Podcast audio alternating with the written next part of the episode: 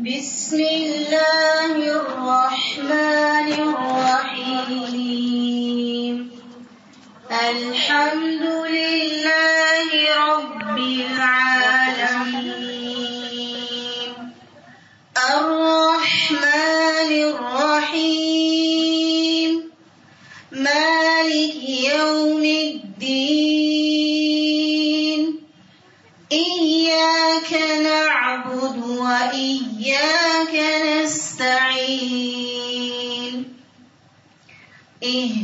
اهدنا الصراط المستقيم.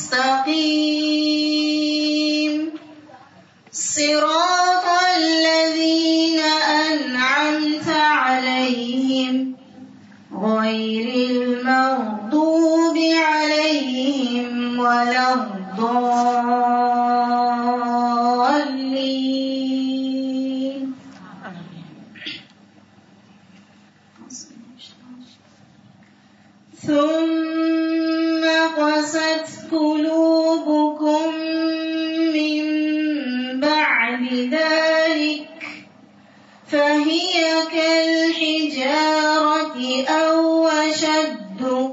قسوة وإن من الحجارة لما يتفجر منه الأنهار.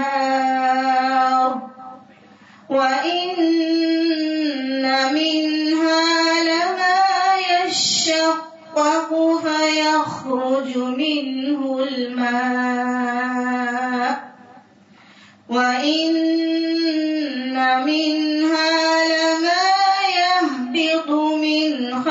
خشية الله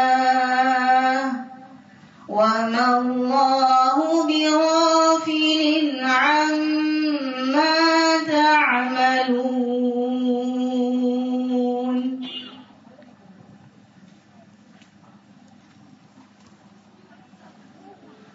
السلام علیکم ورحمۃ اللہ وبرکاتہ نحمده ونصلي على رسوله الكريم. اما بعد فاعوذ بالله من الشيطان الرجيم. بسم الله الرحمن الرحيم. رب اشرح لي صدري ويسر لي امري واحلل عقدة من لساني يفقهوا قولي. اللہ نے انسان کو پیدا کیا اور بہترین طریقے سے پیدا کیا۔ قرآن مجید میں اللہ تعالیٰ فرماتے ہیں لقد خلقنا الانسان فی احسن تقویم۔ ہم نے انسان کو بہترین حالت پر پیدا کیا۔ اگر انسان دیکھے تو باقی تمام جانداروں کے مقابلے میں چرند پرند، حیوان، کیڑے، مکوڑے، سمندر کی مخلوق، ان سب کے مقابلے میں انسان ایک بہترین مخلوق ہے، جسے بہترین شکل و صورت دی گئی ہے۔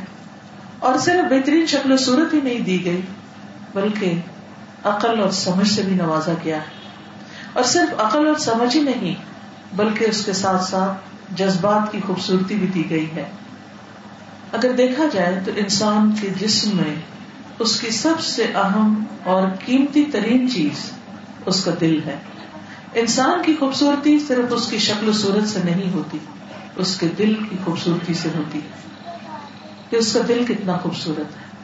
انسان کی خوشی مال و دولت سے نہیں ہوتی، بلکہ اس کی خوشی دل کی خوشی ہوتی ہے۔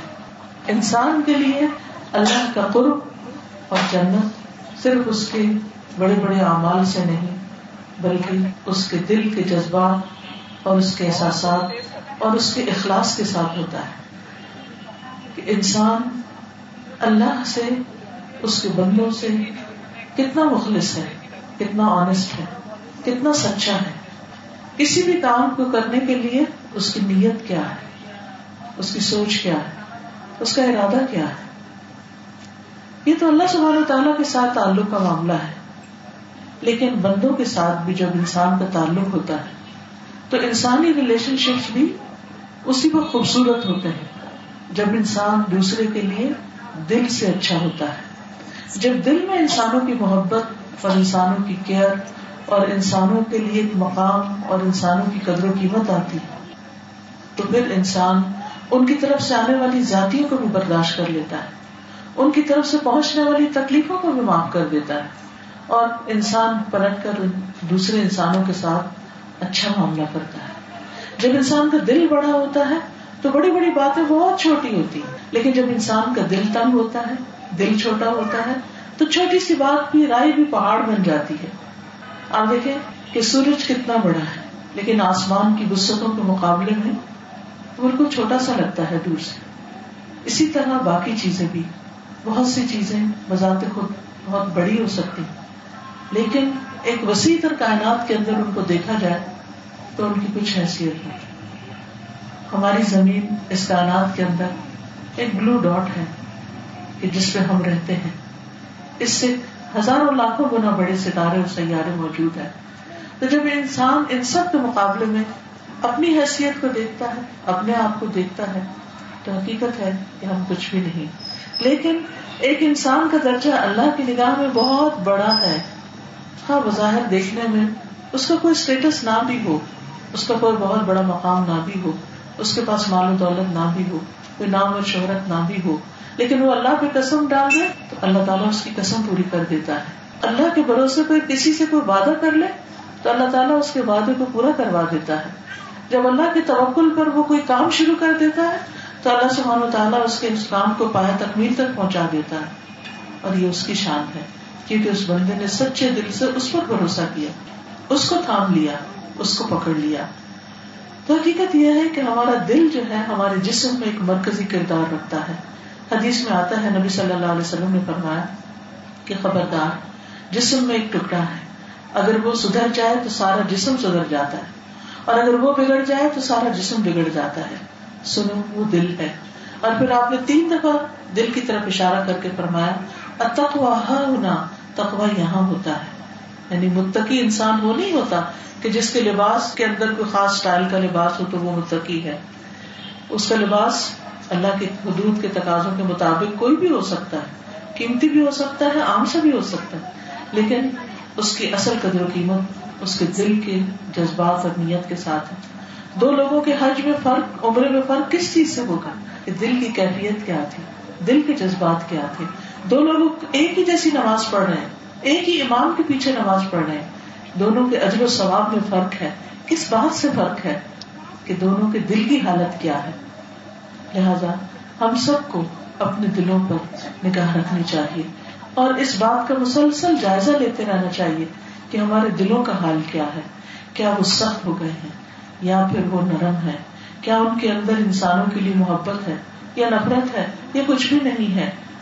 ایک حدیث میں آتا ہے، ان اللہ لا ينظر الى صوركم ولا الى اموالكم ولكن ينظر الى قلوبكم واعمالكم اللہ نہ تمہاری صورتیں دیکھتا ہے شکل نہیں دیکھتا اور تمہارے مال بھی نہیں دیکھتا۔ وہ کیا دیکھتا ہے؟ ولا کہ قلوبكم واعمالكم لیکن وہ تمہارے دل دیکھتا ہے اور تمہارے اعمال کو دیکھتا ہے۔ تو ہم سب کو یہ جائزہ لینے کی ضرورت ہے کہ ہمارے دلوں کا حال کیا ہے۔ اور امام ابن القیم نے دل کے بارے میں بہت سی باتیں کی۔ ان کی ایک تحریر ہے بیمار دل کی علامات۔ وہ ایک بہت اچھا میزان ہے کرائٹیریا ہے، جس پر ہم اپنے آپ کو پرکھ سکتے ہیں۔ تو میں ایک امام ابن القیم کی تحریر آپ کے سامنے رکھوں گی کہ جس میں وہ بیمار دل کی علامات بتاتے ہیں۔ آپ کا دل صحت مند ہے یا بیمار ہے؟ اور اس کا جائزہ ہمیں خود لینا ہے۔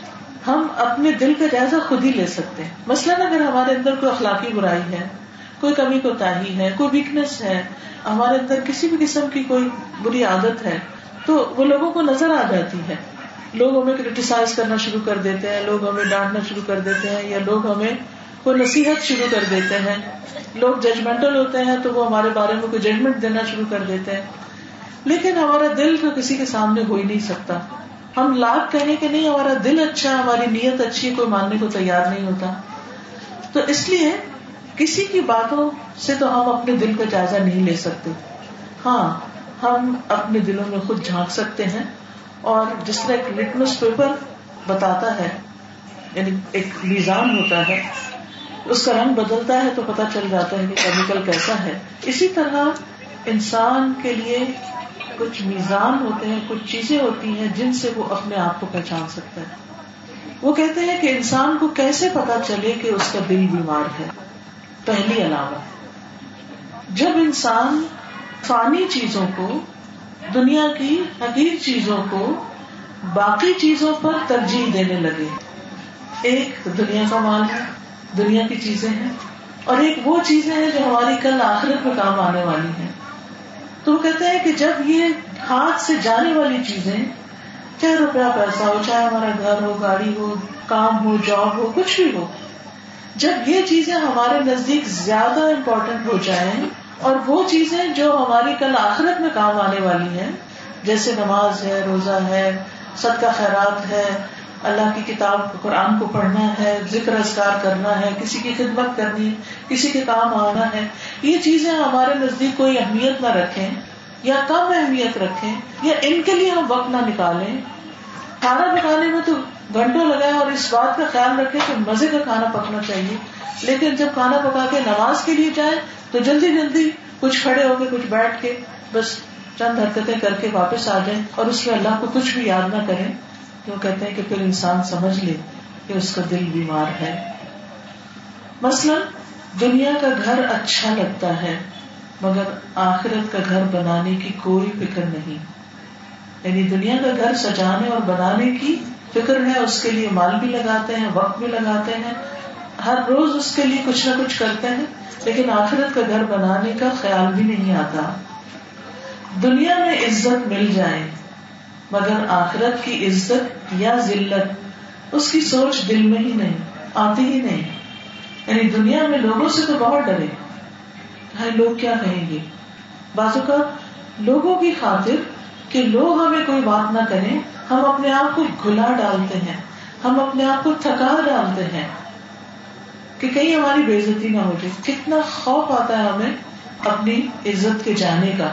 اگر کوئی ہمیں کسی کے سامنے کچھ کہہ دے تو ہم بہت مائنڈ کر جاتے ہیں کہ آپ کو مجھے کچھ کہنا ہی تھا۔ ایون اپنے پیارے ماں باپ بھی بچوں کو جب کسی کے سامنے ڈانٹتے تو ناراض ہوتے کہ ماما، آپ نے مجھے کسی کے سامنے کیوں ڈانٹا؟ آپ نے میری انسلٹ کر دی۔ ہم سے یہ بات برداشت نہیں ہوتی۔ تو دنیا میں ایک انسان کے سامنے بھی بےزتی برداشت نہ ہو، لیکن آخرت کی عزت اور آخرت میں ذلت کا خیال بھی نہ آئے کہ اگر میں نے آج کسی کو یہاں دھوکا دیا، اگر آج میں نے کسی کا نقصان کیا، آج میں نے اپنی کوئی بھی جاب، کام جو بھی ہے، اس میں میں نے سنسیئرلی کام نہیں کیا، تو کل یہ سب کچھ میرا نامہ کھل کے آ جائے گا۔ اگر آج میں نے دکھاوے کے لیے سارے صدقے خیرات کیے کہ جو کچھ میں کر رہا ہوں، اس کو اس لیے کر رہا ہوں کہ لوگوں کو پتا چل جائے تو قیامت کے دن وہ سب کچھ کھل کے سامنے آ جائے گا۔ حدیث میں آتا ہے کہ منسم سم اللہ، جو شہرت کی خاطر کام کرے گا، اللہ اس کی قیامت دن شہرت خوب کر دے گا۔ اس کی خوب شہرت ہو جائے گی۔ کس طرح شہرت ہو جائے گی وہ بتا دیا جائے گا۔ یہ شخص جو بھی نیکی کا ڈھونگ رچایا ہوا تھا، بظاہر جو کچھ کر رہا تھا، یہ دنیا میں اپنا نام بنانے کے لیے کر رہا تھا۔ کہنے کو غریبوں کی خدمت اور مدد کر رہا تھا، لیکن مقصد اپنے آپ کو پروجیکٹ کرنا تھا۔ تو یہ تو اس کو دنیا میں مل گیا، آج اس کے لیے کچھ نہیں۔ یعنی انسان کے اعمال جسم اختیار کر لیں گے، کچھ شیپ اختیار کر لیں گے۔ اور انسان ان کو دیکھ کے بھاگے گا کہ یہ میرا ہی کام ہے، یہ میں ہوں، یہ میں نے کیا تھا۔ اس وقت انسان کو اپنے ہی اعمال سے شرمندگی ہو رہی ہوگی۔ پھر وہ کہتے ہیں بیمار دل کی علامت کیا ہے کہ دنیا میں آسانیاں ملے مگر آخرت کے عذاب کی پرواہ نہیں۔ یہاں گرمی لگی ہے، پنکھا چلا دو اے سی لگا دو گٹن ہو رہی ہے، باہر نکلو، بور ہو رہے ہیں، کہیں چلو۔ مشکل کام ہے، کوئی مشین لے لو، کسی سے کروا لو۔ آسانیاں آسانیاں آسانی لیکن کس قیمت پر؟ ٹھیک ہے، حلال، جائز طریقے سے سب آسانیاں ہو تو کوئی عرض نہیں۔ لیکن اگر ناجائز طریقوں سے لوگوں کا مال لوٹ کے غصب دھوکا چوری، فریب کے ساتھ کچھ کیا تو کیا ہوگا؟ وہ وہاں کے لیے عذاب کی شکل اختیار کرتا جائے گا۔ تو اس لیے انسان ضرور دیکھے کہ جو وہ کما رہا ہے، وہ حلال سے ہے یا حرام سے ہے۔ وہ کسی اور کا حق تو نہیں کھا رہا، کسی یتیم کا حق تو نہیں کھا رہا، کسی بیوہ کے اوپر زیادتی کر کے تو کچھ نہیں لے رہا، کسی بہن کا حق تو نہیں مار رہا۔ یہ ساری چیزیں دیکھ کر، کیونکہ بعض اوقات ایسا ہوتا ہے کہ مرد حضرات بیویوں سے اپنا حق کا بہر معاف کروا لیتے ہیں، معاف کر دو۔ حالانکہ اپنے پاس اچھا بلا ہوتا ہے، لیکن اس غریب کو کچھ دینے کو تیار نہیں ہوتے۔ یتیم بھائی بتیجوں کی کفالت کر لیتے ہیں، لیکن ان کی پراپرٹی اور ان کی جائیداد ہڑپ کر جاتے ہیں۔ بیوہ عورت سے صرف اس لیے شادی کی جاتی ہے کہ اس کے پاس بہت جائیداد ہے۔ تو یہ تمام چیزیں جو ہیں، اگر انسان صرف اس لیے بظاہر نیکی کا روپ دھارے ہوئے کہ لوگوں کے مال چھین لے تو پھر اللہ کے ہاں اس کی پکڑ ہے۔ تو عقل مند کون ہے؟ جو جانے والی چیز پر کمپرومائز کر لے، لیکن باقی رہنے والی، ہمیشہ رہنے والی نیکیاں۔ قرآن مجید میں آتا ہے ول باقیات الصالحات خیر عند ربک ثوابا و خیر عملا۔ سورۃ الکہف میں آتا ہے کہ باقی رہنے والی تو نیکیاں ہیں، جو تیرے رب کے نزدیک ثواب اور امید کے اعتبار سے بہتر ہے اور پھر دنیا کا گھر اچھا لگے تو فوراً آخرت کا گھر یاد کرے قبر کو یاد کرے آج تو میں اس آرام دہ بیڈ میں لیٹی ہوئی ہوں۔ میری قبر کیسی ہوگی؟ وہاں میرے لیے روشنی ہوگی یا اندھیرا ہوگا؟ میں نے اس کے لیے کیا تیاری کی؟ یہاں تو میرا دل چاہتا ہے کہ ہر وقت میرے آس پاس میرے رشتے دار ہوں، بچے ہوں فرینڈس ہوں۔ میں اکیلے نہ ہوں۔ اکیلے ہونے کا بھی ایک خوف ہوتا ہے۔ لیکن قبر میں تو اکیلے ہی ہوں گے۔ ہاں قرآن دوست ہوگا۔ جنہوں نے اس کو دوست بنا لیا، جنہوں نے اس کے لیے وقت نکالا۔ اور پھر دنیا میں عزت، اگر اس میں کوئی کمی بیشی بھی ہو گئی تو کوئی بات نہیں۔ آخرت کی عزت اللہ عطا کرے۔ جب ساری دنیا کے سامنے انسان کا پول کھلے گا، اللہ اس رسوائی سے بچائے۔ اور دنیا میں اگر کچھ کمی بیشی ہے بھی تو کوئی بات نہیں۔ کیونکہ دنیا میں کس کو لوگوں نے چھوڑا؟ اچھا کرنے والوں کو بھی اور برا کرنے والوں کو آپ اخبار اٹھا کے دیکھیے ہر روز کیا کچھ ہوتا ہے اس میں؟ کیا آج آپ کو یاد ہے کہ ایک سال پہلے آج کی اخبار میں کس کس کے خلاف کیا لکھا ہوا تھا؟ ہم ایک دن پڑھتے اگلے دن بھول جاتے اچھا یہ فلاں یہ ایسا اس نے، یہ لوٹا، اس نے مارا، اس نے قتل کیا، اس نے کلا کیا۔ بےزتی کی باتیں نا جو اخباروں میں چھپتی ہیں۔ جنہوں نے غلط کیا ہوتا ہے، ان کے بارے میں جب چھپتا ہے تو ذلت کی بات ہے۔ لیکن یہ تو دنیا کی ذلت ہے جو بھول جائیں گے لوگ۔ کسی کو یاد بھی نہیں ہوگا۔ لیکن آخرت کی ذلت ہو تو ہمیشہ کے لیے چپک جائے گی۔ اس سے تو کوئی بھی نکل نہیں سکے گا۔ تو اس لیے وہاں کی فکر کی ضرورت ہے۔ دنیا میں اگر کم بھی ہے حلال کا اور کچھ مشقت بھی ہے تو کوئی بات نہیں۔ آخرت میں اگر سہولت ہو گئی، آسانی ہو گئی۔ لیکن یہ یاد رکھیے کہ آخرت میں آسانیاں ان کو ملے گی جو دنیا میں دوسروں کو آسانیاں دیتے ہیں۔ دوسروں کے لیے زندگی آسان کیجیے مشکلیں کھڑی نہ کیجیے۔ کیونکہ عام طور پر کیا ہوتا ہے کہ ہمیں جب پتا چلتا ہے کہ کسی کو کوئی آسانی ہونے لگی، کسی کی زندگی میں کچھ سہولت ہونے لگی، تو ہمیں حسد ہو جاتا ہے۔ اچھا اس کو یہ ملنے لگا، اس کے لیے آسانی ہو رہی، اس کی راہ میں روڑے اٹکانے لگتے ہیں لوگ۔ تو ہم سب اپنا اپنا جائزہ لیں کہ میری وجہ سے کوئی تنگ تو نہیں، اور یہ آسانی یہ نہیں صرف گھر کے اندر، گھر کے باہر بھی، کہیں ہم بیٹھے ہوئے ہیں، کہیں ٹریول کر رہے ہیں۔ کہیں راستے میں کھڑے ہو گئے اب مثلاً اگر ہم غلط جگہ پارک کر رہے ہیں، تو کیا کر رہے ہیں؟ دوسروں کے لیے تنگی کر رہے ہیں۔ اور اگر ہم تھوڑا سا زیادہ واک کر کے آ جائیں تاکہ کسی کو میری وجہ سے غلط پارکنگ کی وجہ سے کسی کو تکلیف نہ ہو، تو یہ آسانی دینا ہے۔ تو قیامت کے دن کی آسانیاں ان کو ملیں گی جو دنیا میں دوسروں کو آسانیاں دیتے ہیں۔ تو یہ تھی پہلی علامت بیمار دل کی۔ اب دوسری علامت کی بات کرتے ہیں۔ ابن القیم لکھتے ہیں جب انسان رونا بند کر دے، تو وہ سمجھ لے کہ دل سخت ہو چکا ہے۔ جب رونا بند کر دے یعنی اس کو رونا نہ آئے۔ نہ کسی کی موت پہ رونا آئے، نہ کسی کی بیماری پہ رونا آئے، نہ کسی کے درد دکھ پہ کوئی روئے۔ رونا آتا ہی نہیں۔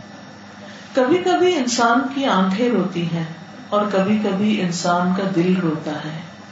دل کا رونا آنکھوں کے رونے پر فضیلت رکھتا ہے۔ اگر کسی کی آنکھیں نہیں بھی بہ رہی نا لیکن دل روتا ہے۔ دل کا رونا کیا ہے؟ کہ آپ کسی کے بارے میں بھی پڑھتے ہیں کہ کوئی شخص تکلیف میں ہے، کسی کا سنتے ہیں کہ وہ کینسر میں مبتلا ہو گیا ہے ہاسپٹلائز ہو گیا ہے۔ تو آپ کے دل میں ایک ہوپ اٹھتی ہے، آپ کا دل ایسے لگتا ہے بلیڈ کرنے لگا ہے۔ یہ رونا زیادہ افضل ہے، بنسبت اس کے کہ لوگوں کے سامنے چند آنسو بہا کے اپنے آپ کو انسان یا مظلوم ثابت کرے یا کسی کے ساتھ ہمدردی کرے۔ یہ ضروری نہیں کہ آنکھ سے پانی کا نکلنا ہی رونا ہے، بلکہ اللہ کے کئی بندے ایسے بھی ہوتے ہیں کہ ان کے دل رو رہے ہوتے ہیں، گویا ان کی آنکھوں سے پانی نہیں نکلتا۔ مگر ان کا دل سے رونا اللہ کے ہاں قبول ہو جاتا ہے۔ اور ان کی توبہ کے لیے قبولیت کے دروازے کھل جاتے ہیں۔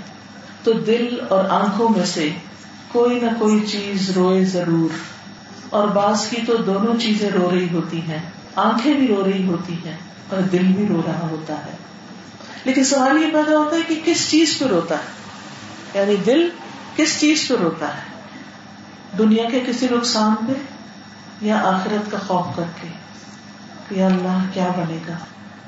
موت کا وقت یاد کر کے، کسی کی بیماری یاد کر کے، قبر کے حالات یاد کر کے۔ یا اللہ، میں تو کمزور سی انسان ہوں۔ میں کیسے اس ویرانے میں جا کر اکیلی لے گئی؟ جب کبھی قبرستان کے پاس سے گزرے تو ضرور سوچے کہ یہ انسان بھی کبھی ہماری طرح کھیلتا کودتا انسان تھا۔ دنیا میں سب کچھ کر رہا تھا۔ آج بلو مٹی تلے چلا گیا جس سے باہر بھی نہیں نکل سکتا۔ اب دیکھیے تھوڑی دیر کے لیے کوئی لفٹ بند ہو جائے، کہیں گٹن ہو جائے تو ہمارا دل گھبرا اٹھتا ہے۔ کہاں یہ کہ انسان معلوم نہیں کب تک، سال ہر سال تک اس اندھیری کوٹری میں رہے گا۔ ہاں روشنی ہوگی تو نماز کی ہوگی، روشنی ہوگی تو قرآن کی ہوگی، روشنی ہوگی تو صدقہ خیرات کی ہوگی۔ کوئی چیز سر کی طرف سے آنے لگے گی تو قرآن بچا لے گا، کوئی چیز دائیں طرف سے آنے لگے گی تو نماز بچا لے گی، کوئی چیز بائیں طرف سے آنے لگے گی تو روزہ، کوئی چیز پاؤں کی طرف سے آنے لگے گی تو سب کا خیرات۔ اور اس طرح انسان چاروں طرف سے محفوظ ہو جائے گا اور وہاں قبر کے کیڑوں اور بلاؤں سے محفوظ ہو جائے گا۔ اپنے لیے تو سبھی روتے ہیں۔ اصل رونا یہ ہے کہ انسان کسی کے دکھ درد پر روئے۔ اور وہ رونا صرف یہ رونا نہیں ہوتا کہ انسان کی آنکھوں سے کچھ پانی بہ جائے۔ وہ رونا کیا ہے؟ وہ رونا یہ ہے کہ انسان کسی کے لیے کچھ کرے۔ جب آپ کو رونا آئے، کسی کے بارے میں سنے کہ وہ بیمار ہے، آپ نہیں جا سکتے اس کے پاس، نہیں اس کی عادت کر سکتے۔ تو دل کی گہرائی سے دعا کر دیں اس کے لیے۔ یہ آپ کا رونا ہے دوسرے کے لیے۔ وہ دیکھ نہیں رہا۔ اس کو بتانے کی بھی ضرورت نہیں کہ میں تمہارے لیے روئی تھی، کیونکہ اللہ نے ہمارے آنسو دیکھ لیے۔ اللہ نے ہمارا کنسرن دیکھ لیا۔ بعض اوقات ہم صرف دوسروں کو سیٹسفائی کرنے کے لیے بتاتے رہتے ہیں کہ مجھے بڑی پریشانی ہوئی جب تمہارا یہ سنا، ایسا ہوا، ویسا ہوا، کچھ باتیں سچ، کچھ بنا لی۔ نہیں، بنانے کی ضرورت نہیں ہے۔ جو کچھ کرے اللہ کے لیے کرے پھر آپ اس کی تاثیر دیکھیں۔ پھر آپ اس کی برکت دیکھیں۔ پھر آپ اس کا نتیجہ دیکھیں۔ لوگوں کے دلوں میں اللہ خود ہی محبت ڈال دے گا۔ ہم یہ محبتیں خرید نہیں سکتے۔ ہم کسی سے چھین نہیں سکتے۔ یہ اللہ دلوں میں ڈالتا ہے۔ اور یہ کب ہوتا ہے؟ جب آپ ہر کام اللہ کے لیے کرنا شروع کر دیتے ہیں۔ پھر تیسری علامت، مخلوق سے ملنے کی تمنا تو ہو۔ لوگوں سے ملاقات کا شوق تو ہو۔ لیکن اللہ سے ملنا یاد نہ رہے۔ اللہ سبحانہ تعالیٰ سے ملنا یاد نہ رہے۔ کتنی بڑی بات ہے۔ ہم اپنے بچوں سے اداس ہوتے ہیں۔ قدرتی بات ہے۔ بچوں سے ہمیں محبت ہوتی منع نہیں ہے اداس ہونا۔ لیکن صرف ایک کرائٹیریا دے رہی ہوں کہ جب بچوں کے لیے دل روئے تو فوراً اللہ کی طرف توجہ کرے کہ اللہ تجھ سے ملاقات کا تو میں نے کبھی سوچا ہی نہیں۔ ہمارا دل چاہتا ہے بچے ہم سے ملے ہمارے دوست ہم سے ملے ہمارے رشتے دار ہم سے ملے ہمارے پیارے ہم سے ملے لیکن اللہ سے ملنا سوچ میں بھی نہیں آتا۔ ہاں قرآن مجید کی صورت ہے، صورت انشقاق اس میں آتا ہے۔ یا ایوہ الانسان انکا قادحا الى ربک قدحا فملاقی کہ اے انسان، تو کشا کشا اپنے رب کی طرف جا رہا ہے۔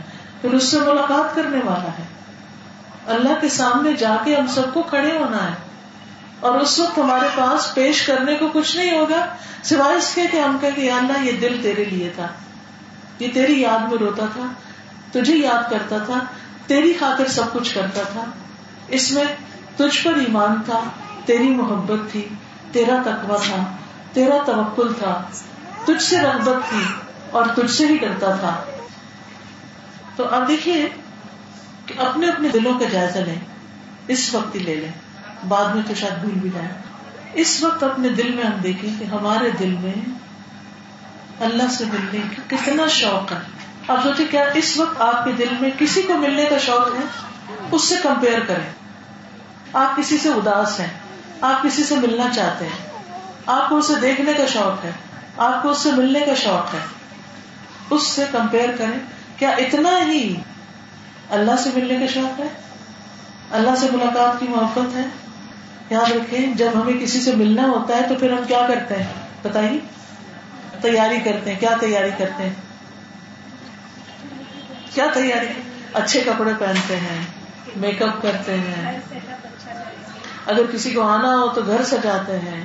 یہ محفل جیسے سجائے گی کتنا انہوں نے اس کے پیچھے اہتمام کیا، آپ سب کی خاطر تو یہ محبت کی علامت ہے نا؟ تو یہ محبتیں ہوتی ہیں۔ جس کی وجہ سے ہم جس سے ملنا چاہتے ہیں، اس کے لیے تیاری بھی کرتے ہیں۔ اللہ سے ملاقات کی تیاری کتنی؟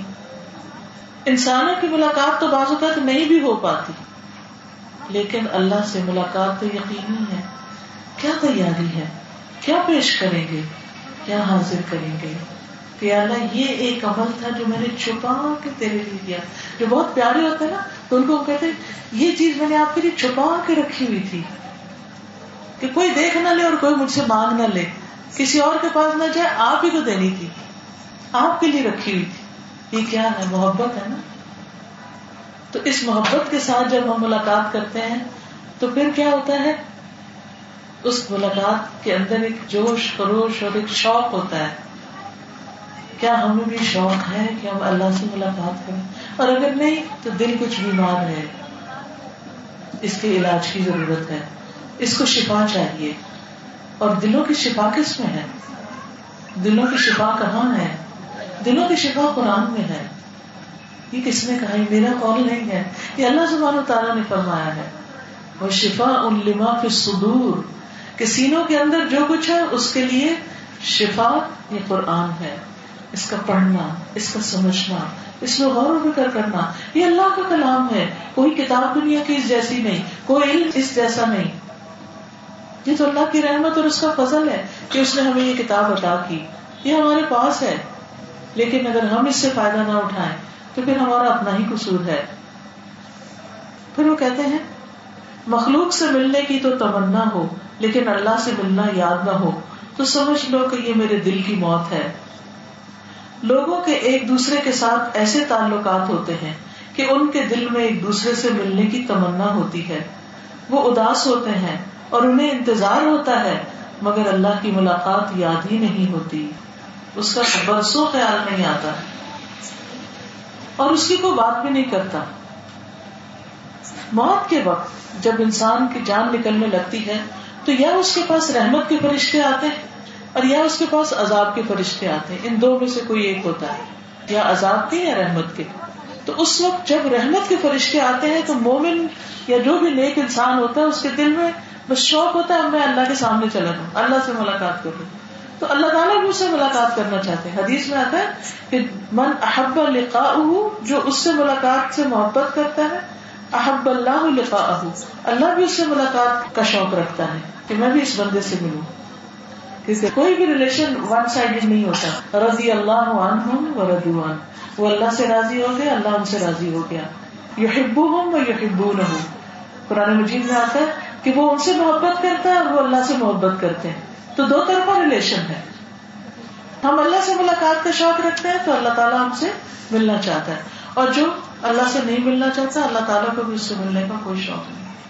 چوتھی علامت چوتھی علامت یہ ہے کہ جب انسان کا نفس رب العزت کی یاد سے گھبرائے اور مخلوق کے ساتھ بیٹھنے سے خوش ہو، تو وہ بھی دل کی موت کی پہچان ہے۔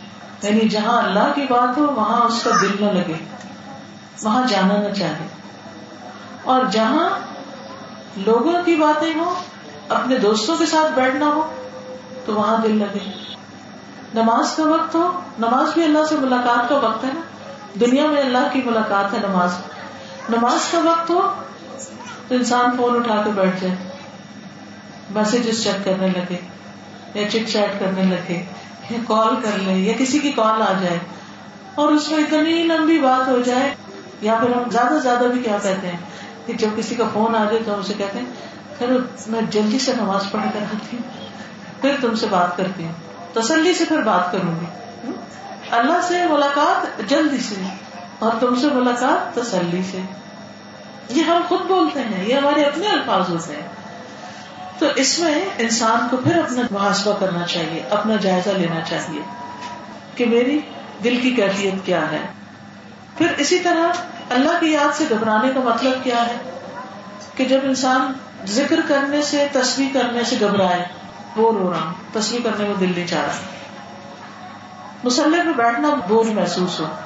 اب آپ دیکھیے، دو تین اتنے چھوٹے چھوٹے ذکر ہیں کہ اگر انسان ان کی پابندی کرے تو اس کے لیے جنت ہے۔ مثلاً ہر فرض نماز کے بعد جو شخص آیت کرسی پڑھتا ہے، اگر اگلی نماز سے پہلے اس کی ڈیتھ ہو جاتی ہے، تو جنت میں جانے سے اس کو کوئی روک نہیں سکتا۔ اتنی فضیلت ہے۔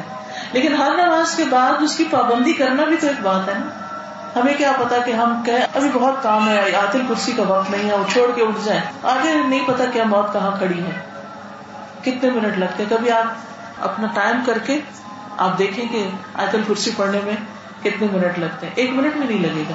کتنی بڑی فضیلت ہے۔ اسی طرح دوسری چیز کیا ہے؟ تصویرات فاطمہ۔ تینتیس دفعہ سبحان اللہ، تینتیس دفعہ الحمد للہ چوتیس دفعہ اللہ اکبر۔ یا تینتیس دفعہ اللہ اکبر اور آخری دفعہ لا الہ الا اللہ وحدہ لا شریک لہ لہ الملک و لہ الحمد وہو علا کل شیء قدیر۔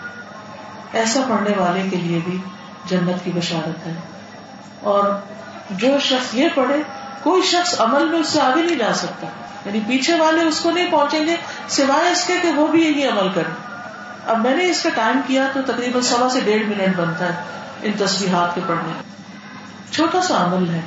ہر نماز کے بعد چھوٹا سا ذکر ہے، لیکن بے پناہ اجر ہے۔ پھر وہ کہتے ہیں کہ ایک موٹا سا اصول سمجھ لو کہ اگر بندے کا دل اللہ کے ساتھ دیکھنا ہو، اس کا تعلق تو اس کا مسلح پہ بیٹھنا دیکھ لو کہ نماز کے بعد کتنی دیر بیٹھتا ہے اس پہ۔ ذاکر شاغل بندہ مسلح پر اسی سکون کے ساتھ بیٹھتا ہے، جس طرح بچہ ماں کی گود میں سکون کے ساتھ بیٹھتا ہے۔ یعنی ہمارا اللہ سے کتنا تعلق ہے تو ہم دیکھ لیں کہ جائے نماز پہ ہمارا دل کتنا لگتا ہے، کتنے سکون سے ہم اس پہ بیٹھتے ہیں۔ اور جس کے دل میں بیماری ہوتی ہے اس کے لیے مسلح پہ بیٹھنا مصیبت ہوتی ہے۔ وہ نماز پڑھ بھی لے کسی طرح، تو بس ایک سلام پھیر کے دوسرا ابھی پورا نہیں پھیرتا کہ وہ اٹھنا بھی شروع ہو جاتا ہے، کہ فوراً نکل بھاگے یہاں سے۔ وہ سلام پھیر کر مسجد سے بھاگ کھڑے ہوتے ہیں۔ کئی تو ایسے ہوتے ہیں کہ مسجد میں آنے کے لیے ان کا دل ہی نہیں مانتا۔ تو یہ چند علامات امام ابن القیم الجوزی نے اس سلسلے میں بتائی ہیں۔ انسان اس کے لیے پھر کیا کرے؟ جس طرح باقی جسم بیمار ہوتا ہے تو اس کے لیے انسان علاج کرتا ہے۔ اسی طرح اس کے لیے بھی علاج ضروری ہے۔ اور وہ علاج کیا ہے کہ انسان نمبر ایک اللہ کا ذکر کرے، اللہ سے دعا کرے، قرآن کی تلاوت کرے، قرآن کو سمجھے، قرآن کی مجلسوں میں حاضر ہو۔ کیونکہ جہاں اللہ کا ذکر ہوتا ہے، وہاں پر اللہ کی رحمت نازل ہوتی ہے، سکینت نازل ہوتی ہے۔ ایسے لوگوں کے پاس اٹھے بیٹھے کہ جو اس کو اللہ کی یاد دلائیں، آخرت کی یاد دلائیں۔ تو اس سے دل آہستہ آہستہ دنیا سے کم اور آخرت کی طرف زیادہ متوجہ ہوگا۔ اور پھر آپ دیکھیے کہ ہم ہر چیز کے لیے گول سیٹ کرتے ہیں کہ اس سال میں، اس عرصے میں، اپنی جاب میں، اپنے کیریئر میں، اپنے پرسنل لائف میں مجھے یہ اور یہ اچیو کرنا ہے۔ تو اسی طرح اللہ کی محبت کے لیے بھی اپنا ایک گول سیٹ کرے کہ مجھے اتنے عرصے میں اس مقام تک پہنچنا ہے یاد رکھیے کہ جب بندہ اللہ سے محبت کرتا ہے تو اللہ تعالیٰ بھی بندے سے محبت کرتا ہے۔ دنیا میں کئی دفعہ ایسا ہوتا ہے، ہم محبت کرتے ہیں لیکن دوسرا شخص ہم سے محبت نہیں کرتا۔ بعض خواتین سے یہ شکایت ہوتی ہے کہ وہ اپنے ہسبینڈ سے بہت محبت کرتی مگر ہسبینڈ کی طرف سے وہ رویہ نہیں ملتا۔ وہ بہن بھائیوں سے رشتے داروں سے اچھا کرتے ہیں رشتے دار جواب میں اچھا نہیں کر رہے۔ دوست اس طرح سنسیئر نہیں ہے لوگوں سے کئی شکایتیں ہیں۔ لیکن یاد رکھیے، ایک اللہ کی محبت ایسی ہے کہ اگر آپ اللہ سے محبت کرتے ہیں، تو اللہ سبحانہ تعالیٰ لازمن آپ سے محبت کرتا ہے۔ اور جب اللہ تعالیٰ بندے سے محبت کرتا ہے، تو بندہ تقوی کے نور سے چمکنے لگتا ہے۔ اس کے اندر سے ایک روشنی پھوٹنے لگتی ہے۔ وہ اپنے نفس اور اپنی ضد چھوڑ کر، اپنی مرضی چھوڑ کر اللہ اور اس کے رسول کی مرضی کے تابع اپنے آپ کو کرنے لگتا ہے۔ اس کا دل دنیا سے زیادہ آخرت کی طرف لگ جاتا ہے۔ اور پھر اللہ سبحان تعالیٰ جب کسی بندے سے محبت کرتا ہے، تو اللہ سبحان تعالیٰ جبریل علیہ السلام کو بلاتے ہیں اور فرماتے ہیں، انی احب فلانا۔ اے جبریل، میں فلاں شخص سے محبت کرتا ہوں۔ فلاں شخص سے مجھے محبت ہو گئی ہے۔ اللہ اکبر۔ اللہ کو اپنی مخلوق کی ضرورت نہیں، لیکن اس بندے کی شان کتنی بڑی ہوگی اللہ کی نگاہ میں، جس سے اللہ محبت کرتا ہوگا۔ پھر اللہ تعالیٰ جبریل کو حکم دیتے ہیں وہ احبا ہو تم بھی اس سے محبت کرو۔ پھر جبریل جو فرشتوں کے سردار ہیں، روح القدس، جن کے ذریعے اللہ نے وہی بھیجی، جن کے چھ سو پر ہیں یعنی مخلوق میں سے کوئی جاندار مخلوق اتنی بڑی نہیں جتنے جبریل علیہ السلام نے نبی صلی اللہ علیہ وسلم نے جب ان کو دیکھا تھا جب پہلی رپی نازل ہوئی تھی، تو آسمان کو افق چھپ گیا تھا ان کی وجہ سے۔ بڑے سے بڑے بادل بھی اس طرح نہیں چھپا سکتے جس طرح پھر اسی طرح نبی صلی اللہ علیہ وسلم جب معراج پر گئے، تو آپ نے دیکھا کہ ان کے پروں سے موتی جھڑ رہے ہیں۔ بہرحال، اللہ سبحانہ تعالیٰ کے یہاں ان کا ایک خاص مقام ہے۔ تو اللہ تعالیٰ فرماتے ہیں احب بہو جبریل، تم بھی اس سے محبت کرو۔ بہو جبرائیل تو جبرائیل بھی اس سے محبت کرنے لگتے ہیں۔ پھر جب جبریل محبت کرتے ہیں ایسے بندے سے، تو وہ پھر آسمان والوں میں آواز دیتے ہیں۔ تم یونادی فسما آسمان میں ندا لگاتے ہیں۔ ان اللہ یحب فلانا فاحبوہ اللہ فلاں بندے سے محبت کرتا ہے۔ اے آسمان والو، تم بھی اس سے محبت کرو۔ تو سب آسمان والے اس سے محبت کرنے لگتے ہیں۔ پھر اس شخص کے لیے وہ محبت دنیا میں اتار دی جاتی ہے۔ اس کے لیے وہ قبولیت دنیا میں اتار دی جاتی ہے۔ تو زمین والے بھی اس شخص سے محبت کرنے لگتے ہیں۔ یاد رکھیے، اللہ کی محبت کوئی معمولی چیز نہیں ہے۔ جس کو یہ مل گئی، اس کو سب کچھ مل گیا۔ اور جسے پوری دنیا کی بھی محبت مل گئی، لیکن وہ اللہ کی محبت سے محروم رہا، اس کائنات کے خالق کی محبت سے محروم رہا، تو محروم بھی رہا۔ اس لیے بہت ضروری ہے کہ ہم وہ کام کریں جس سے اللہ کی محبت حاصل ہو۔ جیسے قرآن مجید میں آتا ہے وہ یوں تو اللہ مسکین و یتیم و اسیرا کہ وہ اللہ کی محبت میں کھلاتے ہیں، یتیم کو، مسکین کو، قیدیوں کو یعنی ان کی کیئر کرتے ہیں۔ تو جو اللہ سے محبت کرتا ہے، وہ لازمن اللہ کی مخلوق سے بھی محبت کرتا ہے۔ یہ کیسے ہو سکتا ہے؟ مثلاً آپ کو اگر اپنی ماں پیاری ہو، تو پھر آپ اپنی ماں کے جتنے بھی بچے ہیں، بہن بھائی رشتے دار، خالہ مامو چچا، ان سے بھی محبت کرتے ہیں۔ کیونکہ آپ کو اپنی والدہ سے محبت اور اگر والدہ دنیا سے بھی چلی جائے تو بھی ان رشتوں کی محبت نہیں ہوتی۔ آپ جاتے ہیں نہیں، مجھے اپنی خالہ سے ملنا ہے۔ میری ماں کو ان سے بہت محبت حتیٰ کہ رشتے دار نہیں، والدین کے دوستوں سے بھی۔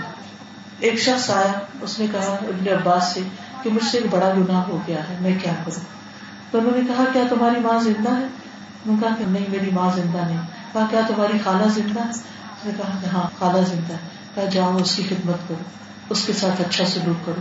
یہ تمہارے گناہ کا کفارہ ہے۔ کیونکہ اللہ کے بعد والدین اور والدین میں سے بھی ماں جو ہے، اللہ نے بہت بڑا اس کا مقام رکھا ہے۔ تو انسان کے گناہوں کا کفارہ ہوتا ہے۔ انسان کے دل کی سختی دور ہوتی ہے جب انسان اپنی ماں کا دل خوش کرتا ہے۔ اور بعض اوقات ہماری ایگو آ جاتی ہے کہ کچھ باتوں سے بچپن میں ماں باپ سے اختلاف بھی ہو جاتا ہے۔ تو پھر ہم سوچتے ہیں کہ آج ہم نے ان سے بدلا لے کے چھوڑنا ہے۔ لیکن کہاں تک بدلا لیں گے؟ وہ ان سے نہیں لے رہے اپنے آپ سے ہی لے رہے ہوتے ہیں۔ اپنا ہی دل بے چین اور پریشان ہو رہا ہوتا ہے۔ اس لیے بہت ضروری ہے کہ ہم اپنی زندگی میں اپنے ماں باپ کو خوش کرتے ہیں۔ اور اگر ماں باپ زندہ نہیں ہے تو ان کے رشتے داروں کے ساتھ تعلق اچھا رکھے۔ اگر وہ بھی زندہ نہیں تو ان کے دوستوں کے ساتھ۔ حضرت عبداللہ بن عمر کہیں جا رہے تھے تو راستے میں ایک بدو شخص ملا جو ایک دیہاتی سا تھا۔ عبداللہ بن عمر کے پاس ایک گدا تھا اور انہوں نے ایک عوامہ باندھا ہوا تھا اور تو اس شخص کو وہ سب کچھ دے دیا۔ تو جو ان کا غلام تھا وہ کہنے لگا، یہ کون اجنبی سا شخص تھا جس کے ساتھ آپ نے اتنی مہربانی کر دی؟ اب ہم کیا کریں گے؟ یعنی اپنی قیمتی چیزیں جو تھی اور ضرورت کی چیزیں وہ بھی آپ نے اس کو دے دی۔ میں نے کہا کہ یہ عمر رضی اللہ عنہ کا دوست تھا۔ عمر اس کا بڑا خیال کرتے تھے۔ تو صرف اپنے باپ کی محبت کی وجہ سے اس شخص کو بہترین تحفہ دے دیا۔ یہ چیزیں انسان کے دلوں کے اندر نرمی پیدا کرتی ہیں۔ انسانوں کی محبت، انسانوں کی کیئر اور انسانوں میں سے جو قریب ترین ہے جن کے ساتھ احسان کا اللہ نے حکم دیا ہے، ان کاموں کے کرنے سے انسان کا دل نرم ہوتا ہے۔ اور جب دل نرم ہوتا ہے، تو پھر انسان خود بخود نیکی کے کاموں کی طرف رجحان کرنے لگتا ہے اور پھر اچھے اچھے کام کرنے لگتا ہے۔ اور پھر اچھے کاموں میں وہ کام جو اللہ کو پسند ہے وہ لوگ جو اللہ کو پسند ہیں، ان کے ٹریڈس کیا ہوتے ہیں؟ ان کے اخلاق کیا ہوتے ہیں؟ ان کی عادتیں کیا ہوتی ہیں؟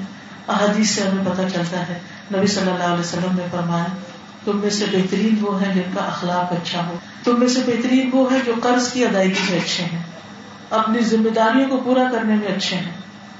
تم میں سے بہترین وہ ہے جن سے خیر کی امید ہو اور جن سے شر کا خوف نہ ہو۔ کہ آپ ان سے ملے تو آپ کو یہ کہ ان سے ملنے کی ایک محبت ہو کہ ملیں گے تو کوئی اچھی بات سنے گی یہ اچھی بات کرے گا۔ اور کچھ لوگوں کے ساتھ یہ ڈر ہوتا ہے کہ اس سے ملیں گے تو پتہ نہیں کیا شامت آئی پتہ نہیں کیا سننا پڑے گا۔ پتہ نہیں کون سا طنز اور یعنی کہ انسان پہلے سے ہی تھوڑا گھبرا رہا ہوتا ہے کہ پتہ نہیں یہ کیا معاملہ کریں گے میرے ساتھ۔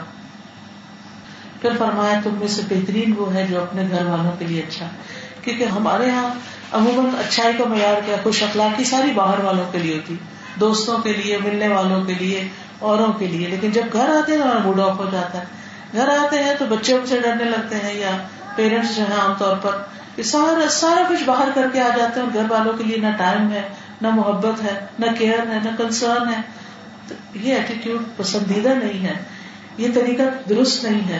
نبی صلی اللہ علیہ وسلم نے فرمایا کہ تم میں سے سب سے اچھا وہ ہے جو اپنے گھر والوں کے لیے اچھا ہے۔ پھر فرمایا تم میں سب سے بہترین وہ ہے جو لوگوں کو کھانا کھلاتا ہے۔ اور سلام کو عام کرتا ہے، سلام پھیلاتا ہے۔ تم میں سے بہترین وہ ہے جو لوگوں کے لیے نرمی اختیار کرتا ہے یعنی نرم معاملہ کرتا ہے۔ اور نرمی کرنے والے اللہ کے بھی قریب ہیں، جنت کے بھی قریب ہیں، لوگوں کے دلوں کے بھی قریب ہیں۔ سختی جو ہے، وہ دلوں میں نفرت لاتی ہے، دنیا پیدا کر دیتی ہے۔ چاہے کوئی دشمن بھی ہو، تو آپ نرمی سے اس کا بھی دل جیت سکتے ہیں۔ پھر فرمایا، تم میں سے بہترین وہ ہے جس کو لمبی عمر ملی اور اس نے نیک امال کیے۔ ایک اور جگہ پر فرمایا، تم میں سے بہترین وہ ہے جو لوگوں کو اچھائی میں زیادہ نفع پہنچانے والا ہے یعنی ان کے ساتھ اچھا کرنے والا، ان کو فائدہ دینے والا ہے۔ آپ دیکھیں کہ زندگی میں کچھ لوگ ایسے ہوتے ہیں کہ ان سے جب آپ کی ملاقات ہو، کچھ نہ کچھ آپ کو ان سے خیر، فیض، کسی نہ کسی طرح اور کچھ نہیں تو ایک اسمائل ہی آپ کو مل گئے اور کچھ نہیں تو ایک سلام یعنی وہ آپ کو اگنور نہیں کریں گے۔ وہ آپ سے دور نہیں بھاگیں گے۔ آپ جیسے بھی ہیں، اسی طرح آپ کو ایکسپٹ کریں گے۔ کچھ لوگ تو ہوتے نا، بہت پک اینڈ چوز کرتے ہیں، جو اپنی پسند کے لوگ ان سے تو گلے بھی ملیں گے اور ان پہ تو نشاور بھی جائیں گے۔ اور جو جان پہچان نہیں اس کو سلام تک نہیں کریں گے۔ نہیں، ایک اچھا انسان وہ ہوتا ہے جو اس کو بھی سلام کرتا ہے جس کو وہ جانتا ہے۔ اور اس کو بھی کرتا ہے جس کو وہ جانتا نہیں ہے۔ یہ سب باتیں پتہ ہے ہم سب کو۔ ریمائنڈر کا فائدہ یہ ہوتا ہے کہ انسان پھر ایکٹیولی کرنے لگتا ہے۔ ورنہ روٹین بن جاتی ہے عادت بن جاتی، تو اس میں وہ خوشبو اور وہ خوبصورتی نہیں رہتی۔ پھر اسی طرح فرمایا کہ تم میں سے اللہ کے نزدیک بہترین ساتھی اور دوست وہ ہے جو اپنے ساتھی اور دوست کے لیے اچھا ہو۔ بہترین دوست کی پہچان بتا دی گئی۔ اور اللہ کے نزدیک بہترین پڑوسی وہ ہے جو اپنے پڑوسی کے لیے اچھا ہو۔ تم میں سے بہترین لوگ وہ ہیں جن کے دل گناہوں، حسد کینا نفرتوں بغض نفرت سے پاک ہوں، زبان کے سچے ہوں۔ یہ ہیں بہترین لوگ۔ اللہ تعالیٰ میرا اور آپ کا شمار بہترین لوگوں میں کرے کہ جن سے وہ محبت کرتا ہے اور وہ اس سے محبت کرتے ہیں۔ جن کے دل خوش ہیں، جن کے دل اللہ کی محبت سے بھرے ہوئے ہیں۔ جن کے دلوں کے اندر ایک زندگی ہے، ایک تازگی ہے، ایک روح ہے، اللہ ہم سب کے دل زندہ کرتے ہیں۔ اور اقبال نے بھی کہا تھا نا دل مردہ دل نہیں ہے، اسے زندہ کر دوبارہ کہ یہی ہے امتوں کے مرض کوہن کا چارہ۔ کہ جب امتوں میں زوال آ جاتا ہے، جب گھرانوں میں زوال آ جاتا ہے، تو اس زوال کو دور کرنے کے لیے، اس کو اپلفٹ کرنے کے لیے دلوں کو زندہ کرنے کی ضرورت ہوتی ہے۔ دلوں کو جگانے کی ضرورت ہوتی زمین کو جگانے کی ضرورت ہوتی لیکن عام طور پر ہم لوگوں کی ایگو کو جگا دیتے ہیں۔ ان کے ساتھ سختی کا معاملہ کر کے بے رخی اور بدتمیزی کا معاملہ کر کے ایگو جگا دیتے اور جب ایگو ہرٹ ہوتی ہے کسی کی، تو پھر اس سے خیر کی توقع نہیں ہوتی۔ تو اس لیے اگر ہو سکے تو ہم ایک طرف بڑائی شروع کر دیں۔ ہم یہ نہ سوچے یہ میرے ساتھ ایسا کرتا ہے، اس لیے میں یہ نہیں کر سکتا۔ وہ جو بھی کرے، اس کا اخلاق اس کے ساتھ۔ ہماری ذمہ داری تو ہمارے لیے کہ ہم نے اچھا بننا ہے۔ ہم ٹھیک ہے، اپنے بہن بھائی دوستوں، ساتھیوں فیلوز سب کا خیال رکھیں۔ لیکن پوچھو تو ہم سے ہمارے بارے میں جائے گا کہ ہم کیسی زندگی بسر کر کے آئے۔ تو اللہ تعالیٰ سے دعا ہے کہ اللہ تعالیٰ ہمیں اچھے اچھے کاموں کی توفیق عطا فرمائے۔ اور میں چاہوں گی کہ اگر آپ کچھ کمنٹ کرنا چاہیں، کوئی سوال کرنا چاہیں، کوئی بات کرنا چاہیں، کچھ ایڈ کرنا چاہیں، تو موسٹ ویلکم یہ لوگوں کا تجربہ ہے، کسی قرآن کی آیت یا حدیث میں تو نہیں آیا۔ لیکن تجربہ یہی بتاتا ہے کہ جب انسان اس کو طلب کرتا ہے، تو پھر ہی اس کو ملتا ہے۔ قرآن میں یہ ضرور آتا ہے کہ اللہ اللہ یا دل قوم الفاسقین۔ اللہ فاسق لوگوں کو ہدایت نہیں دیتا، ظالموں کو ہدایت نہیں دیتا۔ اور ولدین جاہدوا فینا لنہدینہم سبلنا۔ جو ہمارے راستے میں کوشش کریں گے، ان کو ہم ضرور اپنا راستہ دکھائیں گے۔ تو کوشش شرط ہے۔ اور اسی سے لوگوں نے پھر ڈیڈیوس کیا ہے کہ یہ پھر کوشش اور محنت اور مانگنے اور طلب کرنے سے ملے گی۔ جی۔ نیت کے ساتھ ہے نا جس جذبے اور شوق، اور وہ اللہ دل میں ڈال دیتا ہے نا، پھر اس طرف کھچ پڑنے لگتی ہے کہ چلو ادھر۔ اور حقیقت ہے کہ قرآن کو جب انسان سمجھ کے پڑھتا ہے، اس میں غور و فکر کرتا ہے، تو انسان کو اللہ کی محبت بھی ملتی ہے اور پھر بندوں کی محبت بھی ملتی ہے۔ اور پھر اپنے فرائض ادا کرنے کو دل چاہتا ہے۔ پھر محبت مزید بڑھتی ہے تو نوافل پڑھنے کو بھی دل چاہنے لگتا ہے۔ اور نوافل کے ذریعے اللہ تعالیٰ کے بندہ اتنا قریب ہو جاتا ہے۔ وہ حدیث قدسی میں آتا ہے کہ پھر میں بندے کا ہاتھ بن جاتا ہوں جس سے وہ پکڑتا ہے، اس کا پاؤں بن جاتا ہوں جس سے وہ چلتا ہے۔ یعنی اس کو اتنی اللہ کی تائید اور توفیق نصیب ہوتی ہے کہ اس کو اچھے اچھے کاموں کی توفیق ملنے لگتی ہے۔ وہ اللہ کی طرف قدم اٹھانے لگتا ہے۔ اور پھر یہ کہ اپنی خواہشات پیچھے چلی جاتی۔ جیسے آپ دیکھیں نا، جب بچہ پیدا ہوتا ہے تو ماں اپنی خواہشات، اپنا کھانا پینا بھول کے پہلے اس کو ہر کام کر کے محبت کی وجہ سے ہوتا ہے نا، تو اللہ سے بھی جب محبت ہوتی ہے تو ایسے ہی ہو جاتا ہے انسان کہ باقی چیزیں پیچھے چلی جاتی ہیں۔ پھر اپنا تن من بھول جاتا ہے۔ پھر انسان وہ کرتا ہے جو اللہ کو پسند ہوتا ہے۔ پھر انسان کی زبان اور دل اور آزاد سارے کے سارے اللہ کی اطاعت کی طرف لگ جاتے ہیں۔ اللہ کی نعمتیں نظر آنے لگتی ہیں۔ اب دیکھیں، وہی آنکھیں ہوتی ہیں۔ لیکن جب اللہ کی محبت یا اللہ سے تعلق نہیں ہوتا تو یہ چیزیں اس طرح نظر بھی نہیں آتی۔ پھر انسان کچھ کھا بھی رہتا ہے تو حیران ہونے لگتا ہے کہ اچھا یہ یہ رب نے بنایا۔ چھوٹی چھوٹی چیزوں میں اس کو رب نظر آتا ہے۔ تو یہ اسی وقت ہوتا ہے کہ جب اللہ اور بندے کے درمیان سے پردے ہٹ جائیں۔ اور یہ ہمارے گناہوں کے پردے ہوتے ہیں۔ جب توبہ کرتا ہے انسان اور اللہ کی طرف قدم اٹھاتا ہے تو پردے ہٹنے لگتے ہیں اور توفیق ملنے لگتی ہے۔ ان کا سوال ہے کیا دنیا کی چیزوں سے محبت نہیں کرنی چاہیے۔ بالکل کرنی چاہیے۔ لیکن ان کو اللہ کی محبت میں قربان کرنا چاہیے۔ قرآن مجید میں آتا ہے وہ اللہ بھی اس کا ایک معنی یہ کیا گیا کہ اس کھانے کی محبت کے باوجود اسے کھلاتے ہیں اللہ کی محبت میں یعنی اوروں کو۔ پھر اسی طرح، لن البر مما تحبون۔ تم اس وقت تک نیکی کو پا ہی نہیں سکتے جب تک وہ خرچ نہ کرو جس سے تمہیں محبت ہے۔ تو اس سے یہ پتا چلتا ہے کہ دنیا سے محبت بری چیز نہیں ہے، لیکن اللہ کی محبت سے بڑھ کے نہیں ہونی چاہیے۔ اور جب اللہ اس میں سے کسی چیز کو مانگے، چاہے ہماری جان ہو، مال ہو، ہمارا کچھ بھی ہو، تو ہم پھر روک کے نہ رکھیں۔ اگر ہم سے زیادہ کوئی ضرورت مند ہے، تو اس کی تکلیف ہمیں محسوس ہو۔ یعنی ہمارے دل میں اللہ کی محبت کی وجہ سے اللہ کے بندوں کی محبت اور ضرورت کا احساس ہو۔ چلیے دعا کرتے ہیں۔ سبحان اللہ والحمد للہ ولا الہ الا اللہ واللہ اکبر ولا حول ولا قوة الا باللہ العلی العظیم اللهم صل على محمد وعلى آل محمد كما صليت على إبراهيم وعلى آل إبراهيم إنك حميد مجيد اللهم بارك على محمد وعلى آل محمد كما باركت على إبراهيم وعلى آل إبراهيم إنك حميد مجيد. ربنا آتنا في الدنيا حسنة وفي الآخرة حسنة وقنا عذاب النار.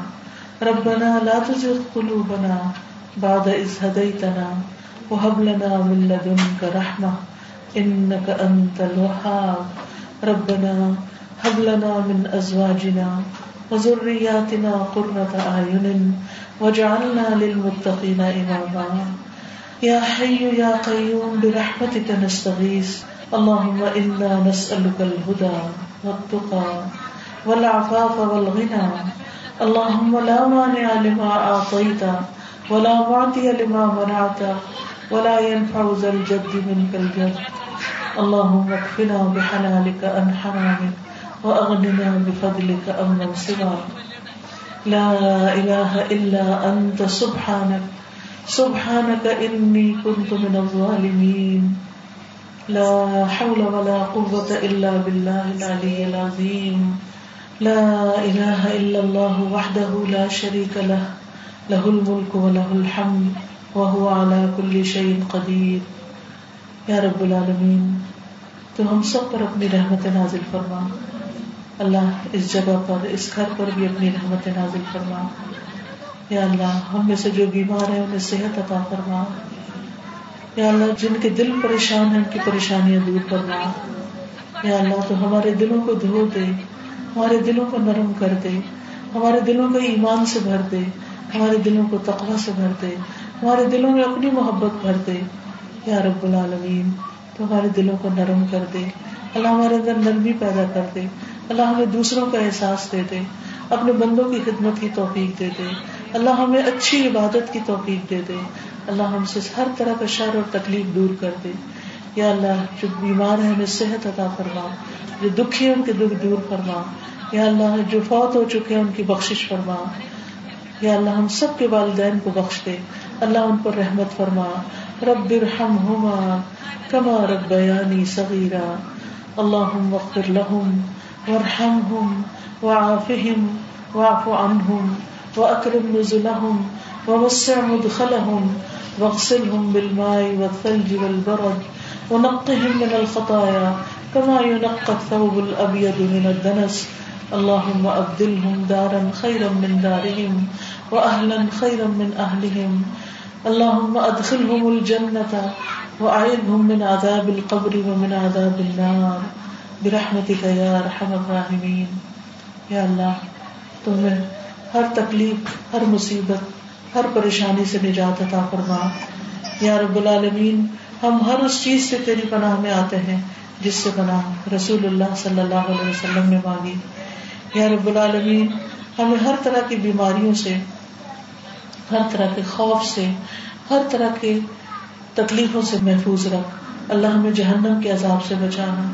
قبر کے عذاب سے بچانا، برے خاتمے سے بچانا، قرض سے بچانا، برے دوستوں سے بچانا، بے بسی سے بچانا، بزدلی سے بچانا، کنجوسی اور بخل سے بچانا، غم اور دکھ اور تکلیف سے محفوظ رکھنا۔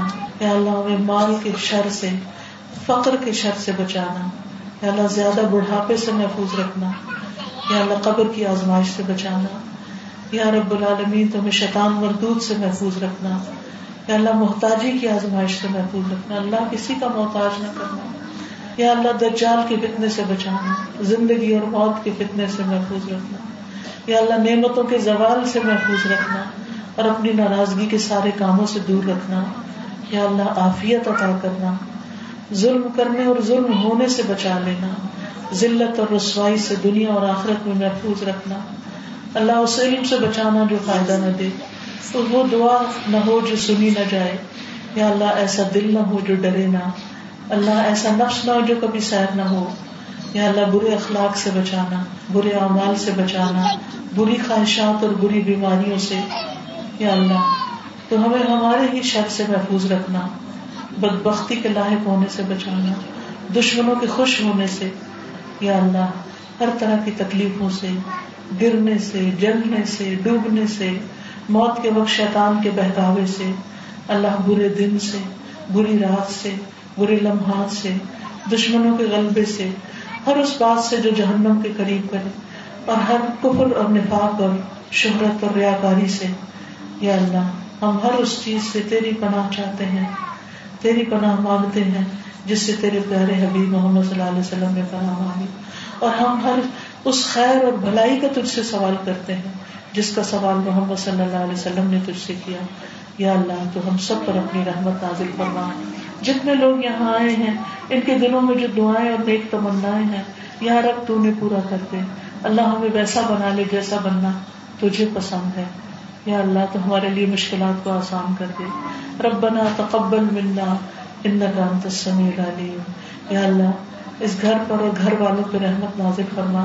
اور ان کے بچوں کو صحت اور تندرستی عطا فرما اور ان کی یہ نعمتیں قائم رہیں اور اسی طرح اللہ کے راستے میں آگے بڑھتے رہیں۔ ربنا تقبل منا انك انت السميع العليم وتب علينا انك انت التواب الرحيم وصلى الله تعالى على خير خلقه محمد وعلى اله واصحابه واهل بيته اجمعين برحمتك يا ارحم الراحمين الهي امين سبحانك اللهم وبحمدك اشهد ان لا اله الا انت استغفرك واتوب اليك السلام علیکم و رحمۃ اللہ وبرکاتہ